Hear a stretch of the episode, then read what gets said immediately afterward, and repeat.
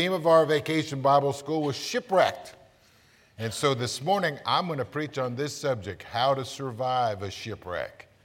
How do you survive a shipwreck? And we're going to look in Acts chapter 27. And we're delighted that you're worshiping with us today. We got many guests, many visitors today. A lot of you are parents. I promise you this they'll take just as good a uh, care of your kids back here right now in, in junior church as they did all week long. There's plenty of workers. We got a fully staffed nursery, and we appreciate you bringing your kids to church today. Now, we're going to look in Acts 27, and I want you to look with me in verse number 9. And the Bible says, And when much time was spent, when sailing was now dangerous, because the fast, by the way, that's the Day of Atonement, it was already past, Paul admonished them and he said, Sirs, I perceive that this voyage will be with hurt and much damage, not only with the lading of the ship, but also with lives. Now, we're going to talk about a shipwreck. You know, in the Bible, Paul says in Second Corinthians that he suffered three shipwrecks. Isn't it interesting that the Bible doesn't tell you about those different shipwrecks except for one? And that's Acts 27. And in Acts 27, he tells us the great story of being shipwrecked. Look back to verse 1, and we'll read a couple of verses up there. It says, When it was determined that we would sail to Italy, they delivered Paul and certain prisoners under one named Julius, a centurion of the Augustan band.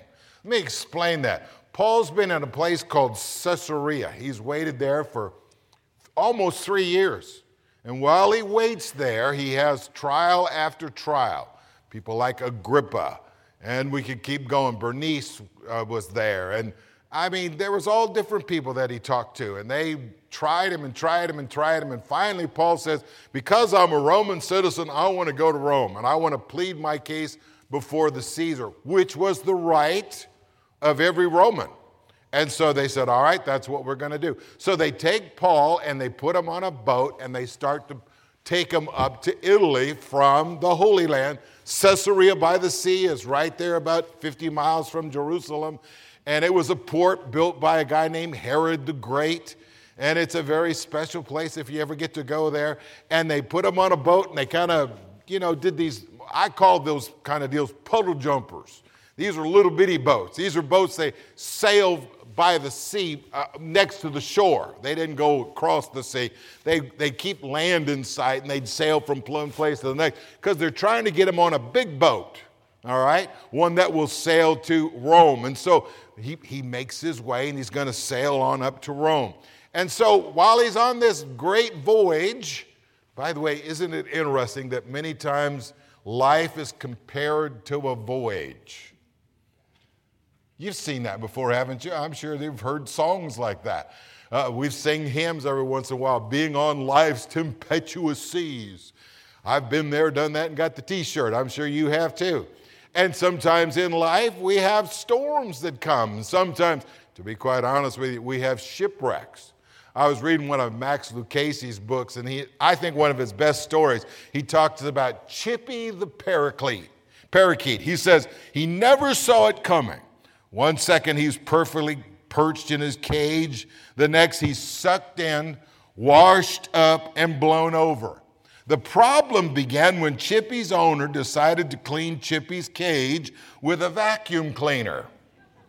She removed the attachment from the end of the hose, she stuck it in the cage, and the phone rang and she turned to pick it up. She barely said hello when Chippy was gone. The bird owner gasped. She put down the phone. She turned off the vacuum. She opened the bag, and there was Chippy, still alive, but stunned. Since the bird was covered with dust and suet, she grabbed him. She raced him into the bathroom. She turned the faucet on, and she held Chippy under the running water. And then realizing that Chippy was soaked and shivering, she did what any compassionate bird owner would do. She reached for the hair dryer and she blasted him with the, ha- with the air. Poor Chippy never knew what hit him. A few days after the trauma, the reporter who initially wrote about the event contacted Chippy's owner to see how the bird was recovering. She said, Well, Chippy doesn't sing much anymore. He just kind of sits there and he stares. It's not hard to see why. Sucked in, washed up, blown over. That's enough to steal anybody's song. You know, that's the way life is sometimes. Seems like when you don't expect it, when you least expect it. It seems like things can happen that are absolutely incredible. I was preaching one time in the Philippines and they started talking about a hurricane. They call them typhoons there. They said a typhoon was coming. I said, Oh, great. Uh, if you ever go to the Philippines, you'll notice that the building codes aren't exactly like America. Most of the, most of the tops of the roofs are, are galvanized steel, and uh, it's not well built. It's not uh, hurricane proof. The houses, they just kind of throw them up. There's wires everywhere. And boy, I mean, to tell you, it came and it hit. And I was sitting in this hotel, and thank God the hotel had its own generator because everybody else was without power and our power was still on. And I was sitting there in my room watching roofs being blown off the wind, off the tops of these houses. And I thought to myself, Lord, help us. I don't want to die in the Philippines. I'd like to leave Mindanao. I'd like to get on a plane and, and fly back to Manila and fly back home. Man, I mean to tell you, going through a storm is an incredible experience. And that's what this chapter is about. Isn't it interesting that God would take a whole chapter of the Bible and tell a story about a guy named Paul? And if you look at verses 2 and 3, it's going to say that Dr. Luke was with him. How do you say, Pastor, you know that Luke was with him? Because this is one of those places where it starts by saying we. Anytime you read the book of Acts and it says we, it means that Luke was there. Luke's the writer of the book of Acts. Luke's the writer of the Gospel of Luke. And every time you come to a we section, it's not just a story he was told, it was a story that he was a part of. And there was a guy named uh, Aristarchus. Aristarchus is from Thessalonica. He's a Gentile guy. And that's and there could have been Mark and there could have been and Titus. There could have been several more that aren't listed, but the bottom line is these guys get on a boat and the Bible says it's a grain boat. It's a it's a boat that leaves from Alexandria in Egypt and it's filled with wheat and they go up the coast and finally Paul and his party, these prisoners, scripture says there's 276 passengers they get on this grain boat that's going to Rome. Well, as you go on this story and as you look at this story, I told you I'm going to talk about how to survive a shipwreck. And notice what causes a shipwreck. Notice, look at verse number nine. Shipwrecks happen when? Notice some of the causes. Verse 9 After much time was spent when sailing was now dangerous. Now, I know it doesn't say this, but will you trust me that I can tell you the history and kind of the culture and some of the stuff that goes on?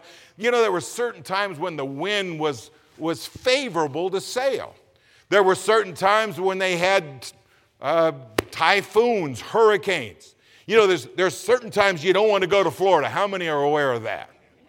Uh, you know, if you go on a cruise ship from now until about October, you're taking a chance that you're going to go out there and be in the middle of the Gulf with a, with a hurricane coming at you. And, and there were certain times when the wind would turn, and sometimes it blew from south to north, and sometimes it changed from north to south. You didn't want to be sailing when it came out of the north. And there were certain times of the year, from the, about the end of September until about the 1st of March, those were dangerous times. The winds were unpredictable. If you read this story very carefully, the Bible says while they're sailing along, that the Bible says the winds were contrary. The winds were contrary. That basically means it's blowing out of the wrong direction. Now, you say, Pastor, what are you saying? I'm saying that sometimes in storms, storms sometimes come in my life because, to be quite honest, I cause them. How many have ever had to face the penalty of a dumb decision? Oh, I'm so glad that, that, I'm not the only stupid one here today. I had a few of you amen that. Yeah, there's been a few times I brought some storms on myself. But you know what? Paul's in the center of God's will, and Paul's at the mercy of some people, and he's a prisoner. In verse number nine, if you look at this passage carefully, it says, When much time was spent. My daddy would have said it this way You're lollygagging. Did your parents ever say that word? I never knew what it meant until I was about 14. It means you're messing around, you're wasting time. You're lollygagging. When the good time for sailing was going, when they should have left, when they should have boarded the boat and got with the program, they're, they're doing this and they're doing that, and they're, they, missed, they missed their window. Their window of opportunity was gone for sailing. Sometimes in our life, we cause storms and shipwrecks in our life simply because, number one, uh, we act compulsively. They said, We don't care what the storms are. We don't care what way the wind's blowing. We got to go to Rome and we're going now. You ever heard somebody say something? Well, just do something, even if it's wrong. Now, that's dumb advice. You can go to jail for doing that. Do something even if it's wrong. Every good sailor knew it was not the right time to sail. Every once in a while in life, we do stuff that's compulsive. I remember when I was young and newly married and learning the tricks of the trade. Basically, what not to do. It was the gas shortage. How many remember when Jimmy Carter was some of you said, No, I don't remember that. That's about three presidents before you were born. But, anyways, there was a guy named Jimmy Carter, and we had this gas shortage, and, and dollar got up to listen, a dollar a gallon. And it was a panic. We were waiting in gas lines, and, and people were, were buying little bitty uh, Japanese cars, and, and I got bit by the bug. So I went down and I bought a Datsun. How many know what a Datsun is? Modern day Nissan. Are you with me? I bought a, a Datsun 510 hatchback. It was yellow. It had black interior. It had a five speed. The fifth speed was an overdrive. That means it got really good gas mileage. And the guy said, This car right here will get 30 miles to the gallon. And I told myself, It's the will of God. I do a lot of driving, and the bottom line is I'm paying too much at the gas pump, and so I'm buying this car. And I brought that car home and I put it in the parking lot. I went inside and got my bride. We'd been married about a year, and I brought her out and I said, Sweetheart, look at your new car.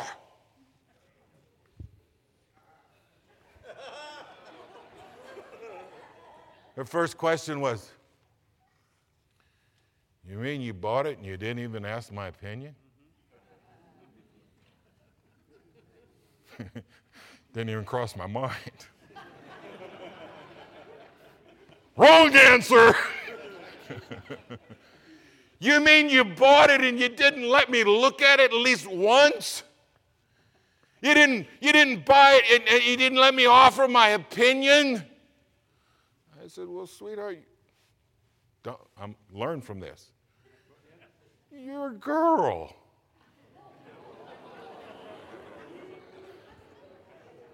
And girls don't know anything about cars. I was digging that grave, baby. I was digging that grave. Man, I was digging as fast as I could dig. She looked at that car and she looked at me and she said, And what's that thing in the middle there? I said, That's the gear shifter, babe. She said, I don't know how to drive a clutch.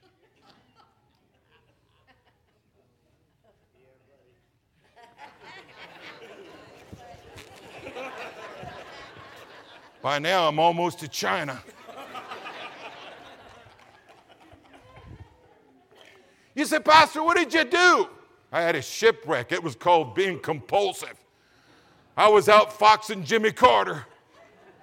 But boy, was I in the doghouse with Beverly Martin. You ever get compulsive? I had a guy come to me one time and he said, Hey, Pastor, he said, I got this investment. This investment is a sure thing. And you got to get in on it at the bottom floor. And if you don't get in on it, you're going to miss out. I took it home and I read it, and he called me the next day and he said, No, I got to have a yes or no. I said, No. He said, Well, why aren't you going to do it? I said, Because I don't like being pressured. And I read through the stuff and I don't understand it. And I'll be real honest with you, I learned that if I can't explain it to my wife,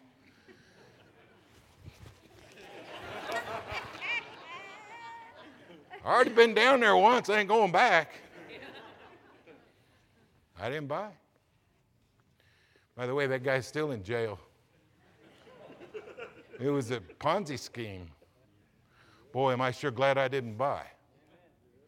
You know, I found out that some of my shipwrecks are caused because I'm compulsive. Oh, I bet I'm not talking to anybody out there like that. Come on, smile at me. It, won't hurt you. Baptists are allowed to smile at church. You really are.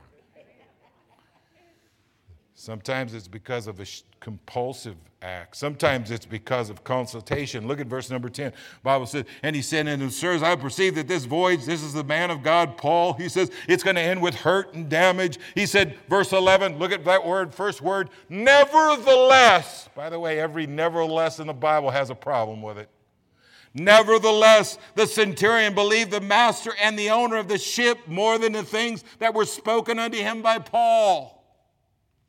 By the way, if I had to trust anybody, if I had to put my faith in anybody, it would have been with somebody that I knew that knew God. And Paul was on a first name basis with God. And God comes along and God says, Paul, it's not a good time to sail. Bless God, then it's not a good time to sail. You see, sometimes storms and, and shipwrecks in our life come because we're compulsive, and sometimes they come because we listen to the consultation of others. I remember when I was a kid growing up, I'd go to my dad and I said, Dad, listen, we want to go do this. And uh, my dad said, No, I don't think it's a good idea. And this was always my idea. Well, you know, Billy down the street, his parents are letting him do it. Yeah. And here's what my dad always say Son, if the whole world was jumping off a cliff, would you jump with them?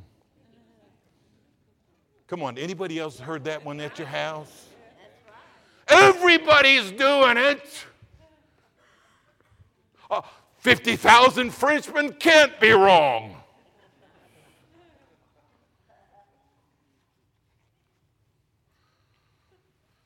Sometimes we get pressured Sometimes we want to go with the crowd.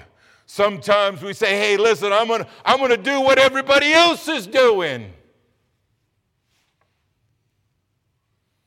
And then we have a shipwreck. Then sometimes shipwrecks come because we look for comfort. Look at the next verse. The Bible says, and because the haven, look at verse 12. It says, because the haven was not commodious I love that word. How many have used that word? I've used the word commode, but commodious. By the way, they're not even close. The word commodious here is the idea of being comfortable. You ever done anything because it was comfortable? You know, I've got to the age, I hate to admit this, but I'm into comfortable shoes now. I really don't give a stink what they look like. And I don't care if you like them or not. I'm going to wear shoes that are what? Comfortable. You ever make a decision because it was the comfortable decision to make? Only to find out later on it was very uncomfortable. Isn't it amazing how many people look for the comfortable way? Oh, today, nobody's to me to be ever made to feel uncomfortable. They said, You know, Paul, we're not going to stay here. This is the wrong side of the island. This is not the side of the island that you want to winter in. This isn't where the good beaches are. This isn't where the pretty palm trees are. We need to go around to the other side of the island because the bottom line is we'll be more comfortable over there.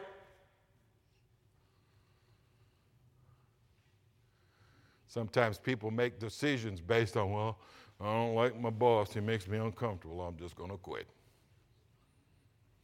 Or my neighbor's driving me crazy. Think I'll move. Or my husband, what a jerk. See you later, alligator. Come on, how many decisions do people make based on whether or not it's comfortable? This is a yes. This is a no. I don't expect you to amen, but at least a little head movement wouldn't hurt. Amen. Yeah. Sometimes shipwrecks are caused because we're looking for comfort. Sometimes shipwrecks happen in our life because we go by consensus. Look at the next verse. The Bible says in verse 12, it says, the haven was not commodious. It wasn't comfortable to winter in. And the more part advised to depart thence. The centurion and the owner of the ship, they basically put it up to a vote. They said, All right, how many vote to go to the other side of the island? And there's 273 hands that go up for yes. And there's three hands that go up for no. Paul, Luke, Aristarchus.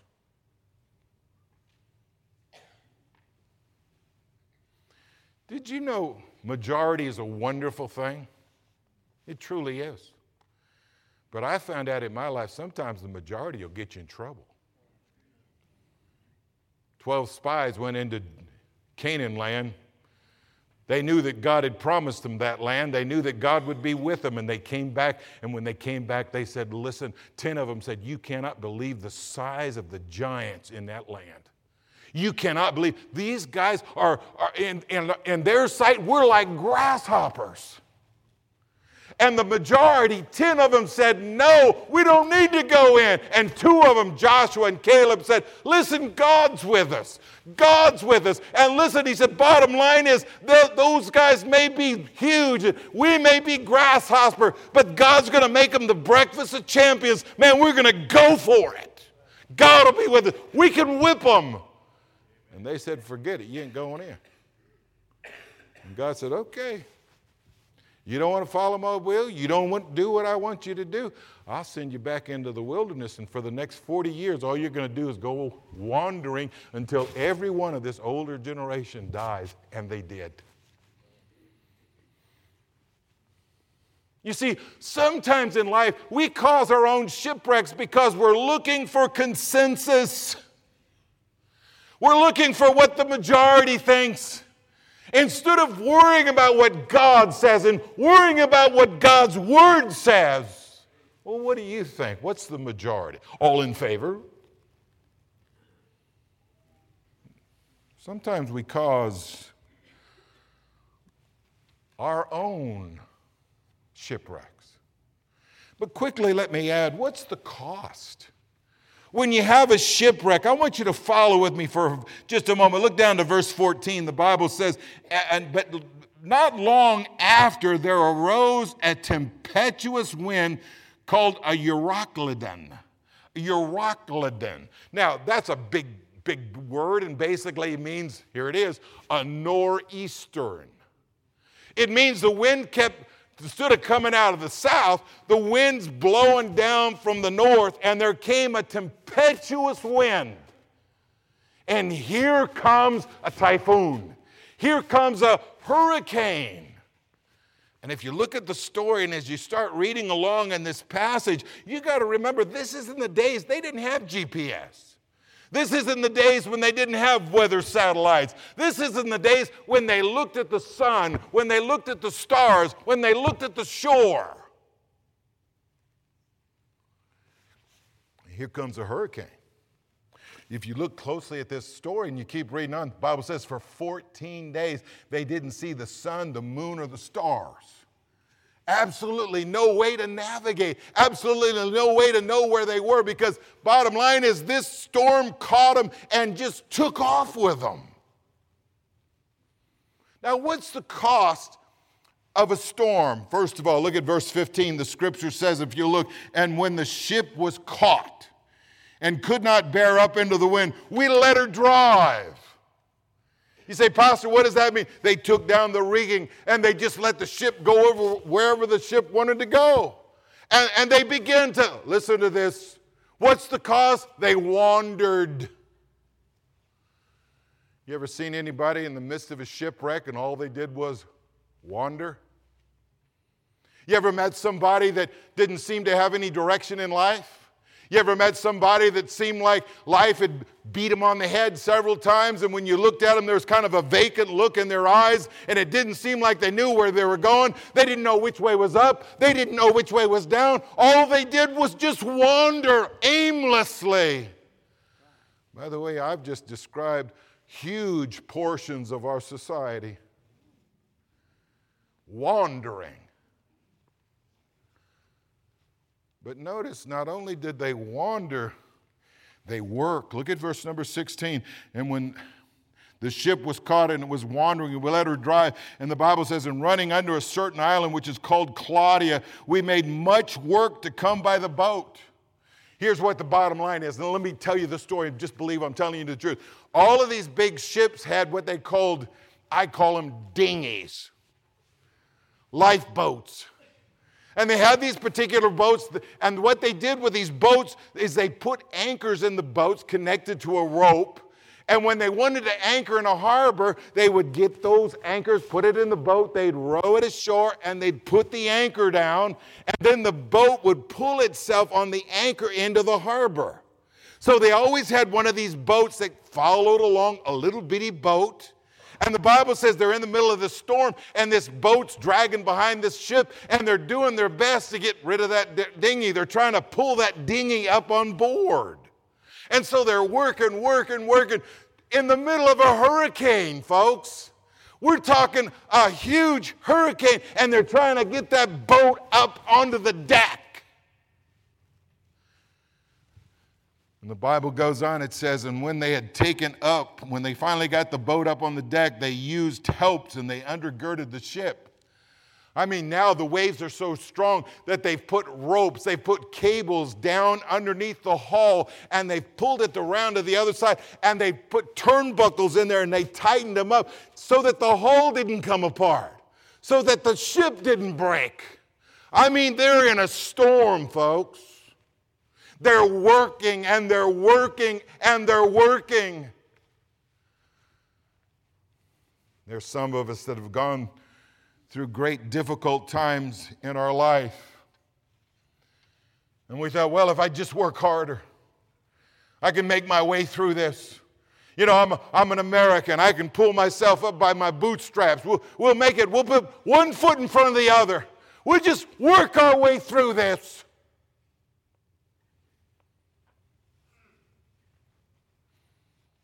They wander. They work.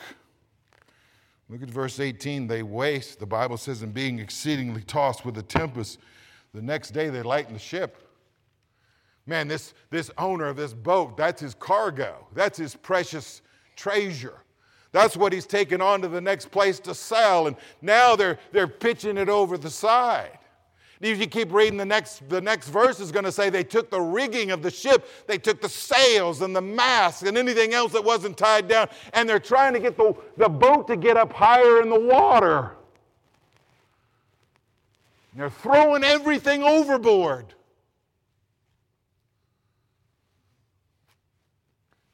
I'm going to be real honest with you. I had a man this weekend Ivan, I didn't ask you if I could tell this story. He had a guy come up to him and he said, Hey, buddy. He said, I got this incredible deal here. And he said, How, How'd you like to buy this, this TV projection system? Man, Ivan says, How much you want? He said, I only got about a hundred bucks in my pocket. The guy said, Well, you, think you can't buy it that cheap. I went down, got him one for little more money. He got him one heck of a deal. You, you say, Pastor, what do you think's going on in that guy's life? Well, how many people do you know that sell a $2,500 television for 500 bucks? You think maybe he has a storm? Or maybe it's hot?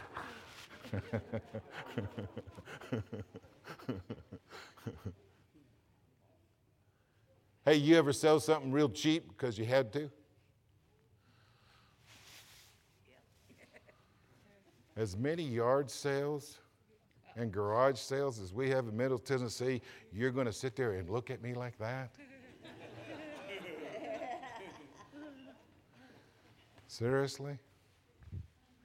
I got a dear lady in this church. She can't come to church but about twice a month, but she don't miss a Saturday going to the junk to the junk sales.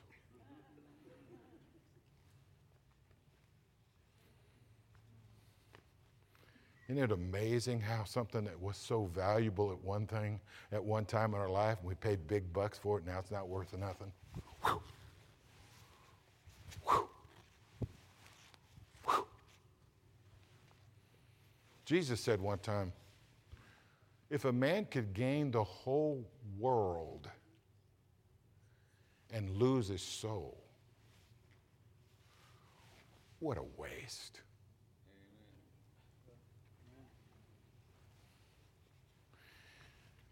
Psalm 90 says it this way you get 70 years, and perchance you may get 80. And, folks, I want to be real honest with you. I've preached a bunch of funerals, and I've yet to preach a funeral where I found on the back of a hearse a U Haul. You say, Pastor, how much did he leave? You leave it all. You leave it all.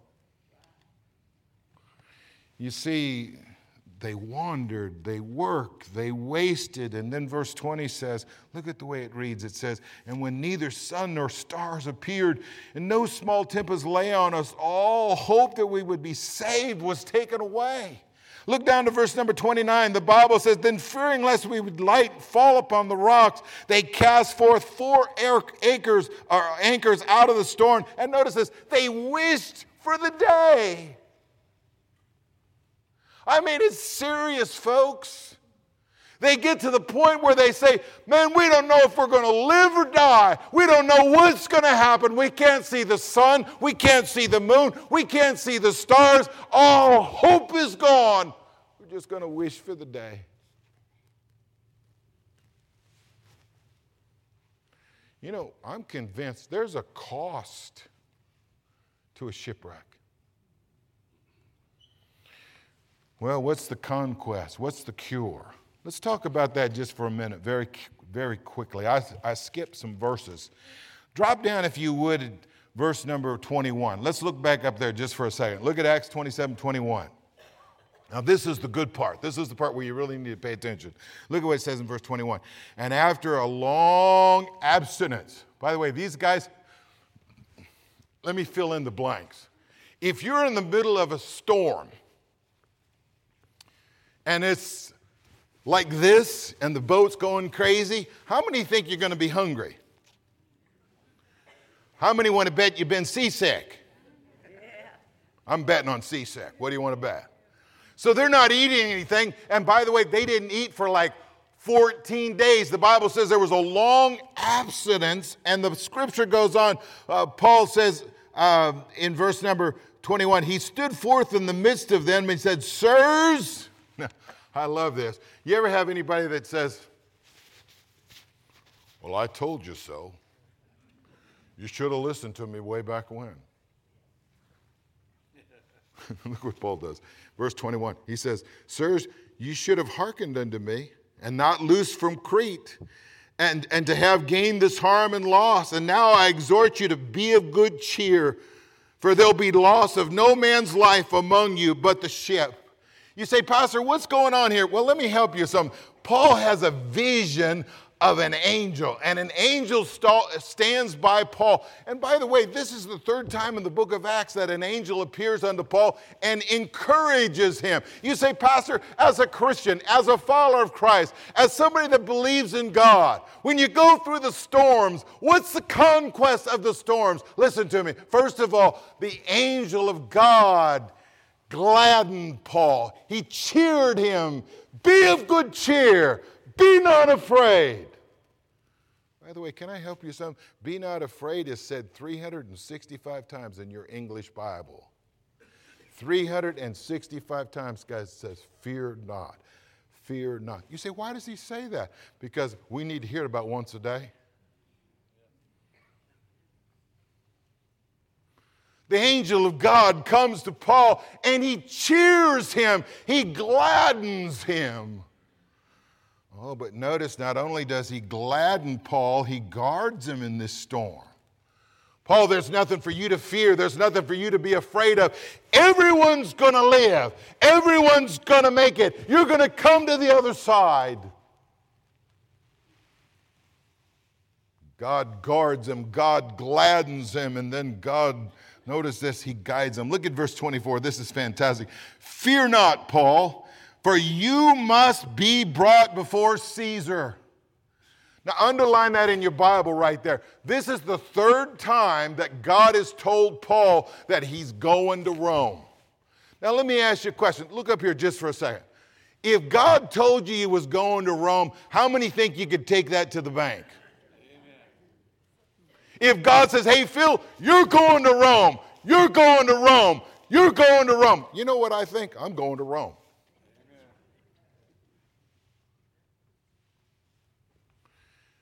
God makes you a promise. God tells you in His Word. You can take it to the bank. You see, God guards him and God gladdens him, but God guides him.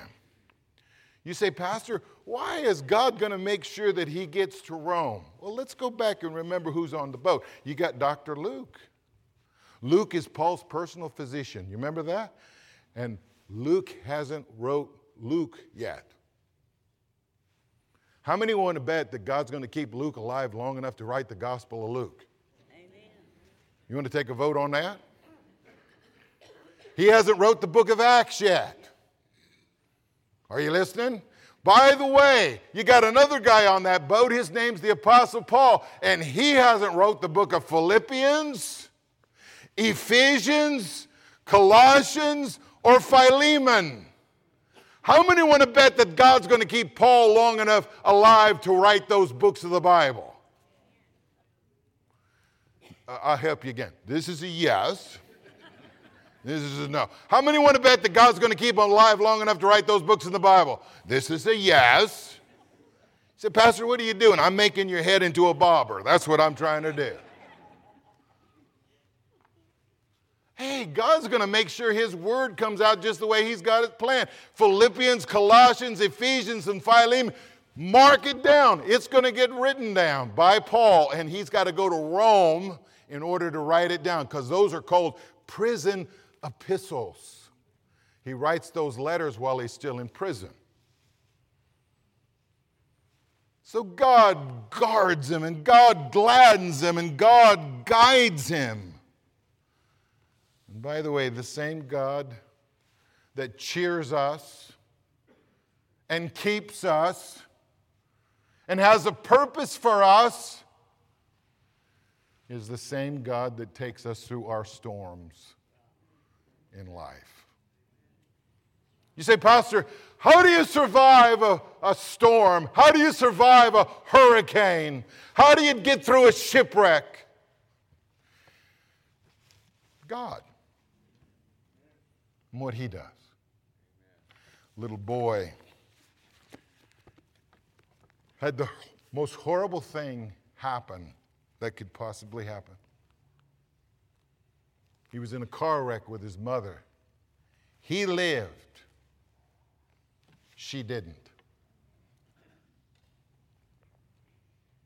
This little five year old boy was in the hospital when his mama was buried. The story was When he finally got out of the hospital, his daddy took him home. Mama's not there. Daddy's taken down some of the pictures that would make him cry. Daddy's taken her clothes and gotten rid of the clothes. The little boy begins to cry. Nighttime became a horrible time because he missed his mama. And one night,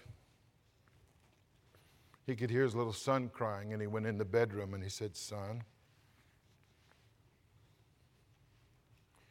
Mama knew the Lord. She's in heaven. He said, But Daddy, I miss my mama.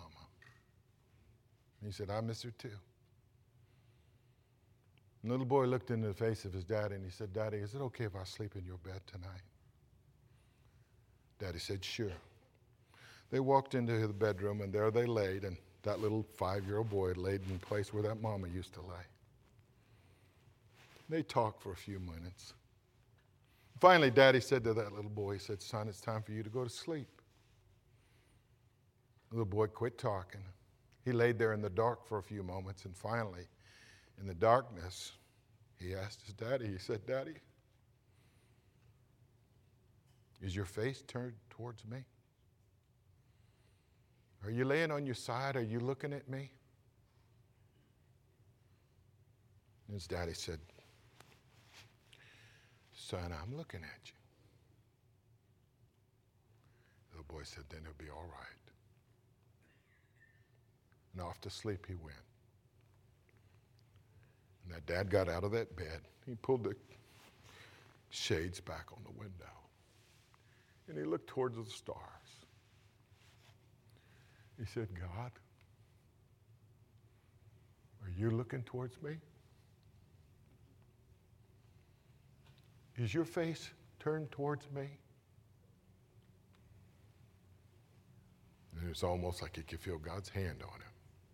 And God says, Yes, it'll be all right. See, Pastor, how do you make it through the storm? You make sure his face is turned towards you.